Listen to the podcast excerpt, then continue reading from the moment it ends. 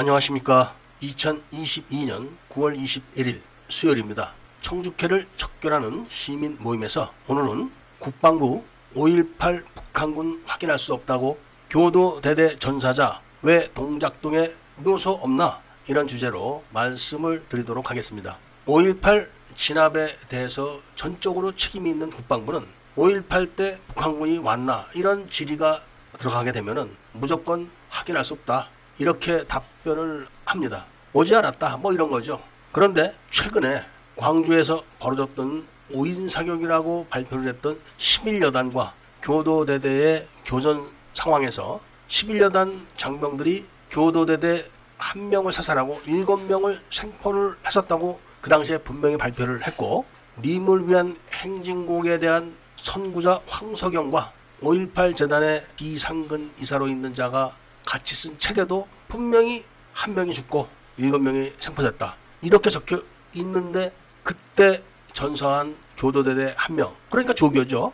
그 조교가 국립묘지에 묘소가 없다는 것이 확인됐습니다. 그러니까 42년 만에 발견된 사실이죠. 국립묘지를 새롭게 단장하거나 그래서 그런 것도 아니고 처음부터 속인 겁니다. 어찌됐든 국방부에서 공식적으로 발표했던 5인 사격 사건에서 대한민국 군대의 한 부대인 교도대대의 조교가 전사를 했으면은 당연히 동작동 5.18 묘역에 묘소가 있어야 되는 거 아닙니까? 이거를 한 민원인이 민원을 제기했더니 교도대대 전사자 있다. 이병택 하사. 그러니까 중사로 1계급 진급을 한 겁니다. 이병택 중사 묘가 그 사람이다. 이렇게 답변을 했었습니다. 이병택 하사는 장남입니다. 그 가족들이 절규를 하면서 신문에 쓴 기사를 읽어봤는데 왜 나의 형이 국군총에 맞아서 죽어야 되느냐 이런 내용입니다. 그런데 그 가족은 모르고 있을 겁니다. 이병택 하사에게 너 특전사에 파견 나가 이렇게 명령을 해놓고 돌아서서는 북한군들에게 죄 쏴 이렇게 해서 로켓포를 쏴가지고 죽였다는 거는 까맣게 모르고 있을 겁니다. 국방부에서 전교사 전사자라고 둘러댔던 이병택 하사는 전교사가 11여단으로 파견을 내보낸 그런 장병이지 교도대대 매복조로 나갔던 병사가 아닙니다. 이거를 따지니까 당시 기록이 하나도 없다. 5.18 진상조사위원회에서 모든 자료를 다 가져갔고 그리 보냈기 때문에 거기 가서 물어봐라. 이렇게 공식적으로 답변을 했었습니다. 본 채널을 사찰을 한다고 공식적으로 밝히고 있는 5.18 기념재단에다가 그 민원인이 질의를 했더니 교도대대는 전사자가 없다. 이렇게 또 답변을 했다고 합니다. 아니 5.18 기념재단의 비상근 이사가 전사했다고 하는데 왜 담당자는 없다고 그러는지 거기에 대한 답변도 언젠가는 요구를 할 겁니다. 그런데 문제는 국방부와 5.18 기념재단에서 5.18 진상조사위원회에다 물어봐라. 이렇게 해서 그렇게 물어본 지가 한 달이 훨씬 넘었는데도 아무런 답변이 없습니다. 이 사건은 대한민국의 국기를 뒤흔들 수 있는 사건입니다.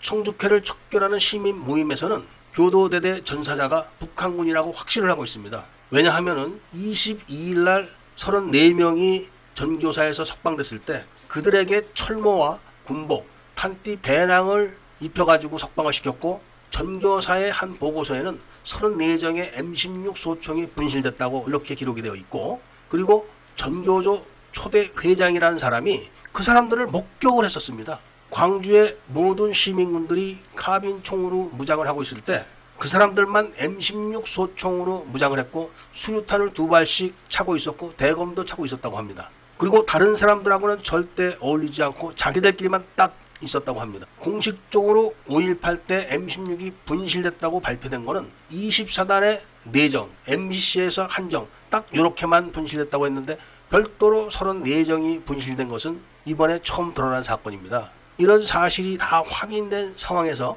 교도대 대 전사자가 동작동에 묘소가 없다. 이거는 그 전사자가 한국 군인이 아니다. 이런 이야기입니다. 제 말이 틀렸습니까?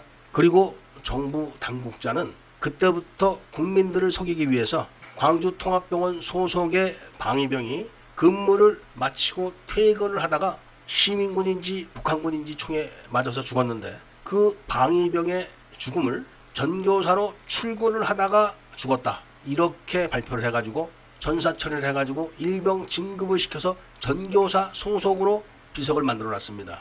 그렇게 해서 5.18 묘역에 전사자 묘비 숫자를 맞춰놓고 전교사, 전사자 두 명의 묘비 숫자까지 딱 맞춰놓은 겁니다. 이래놓고서도 북한군이 왔는지 안 왔는지 확인할 수 없다고 답변을 하고 있는 것을 보면은 국방부를 상대로 해서 소송을 제기를 해야 할 겁니다. 사망 경위를 조작을 했다는 것은 무슨 이유가 반드시 있는 겁니다. 그리고 그 이유가 교도대대 전사자가 국립묘지에 갈 수가 없는 신분이라는 것 때문에 그렇게 했다는 것이 지금 다 밝혀진 겁니다. 이렇게 밝혀졌음에도 불구하고 이병택 하사를 끌어들였다가 그것이 또 들통나니까 그 당시 교도대대 전사자가 없다고 또 둘러댑니다. 그렇다면 퇴근을 해서 영해에서 지나가다 죽은 방위병을 왜 출근을 하는 방위병이라고 하고 소송은 전교사로 고쳐서 묘비를 만들어 놨는지 그것도 밝혀야 될 겁니다. 이런 거짓말을 공식적으로 민원인에게 답변했던 5.18 기념재단과 국방부 관계자는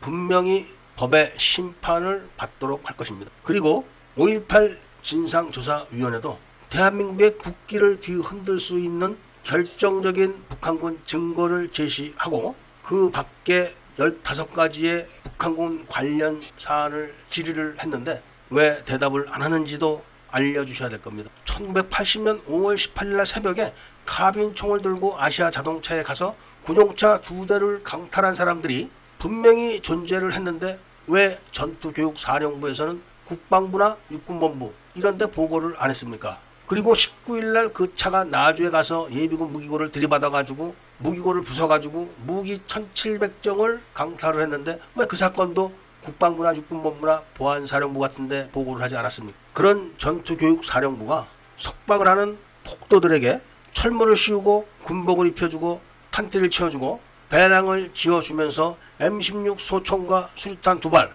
대검까지 준 이유가 뭡니까? 그리고 그 폭도는 바로 북한군이 아니겠습니까?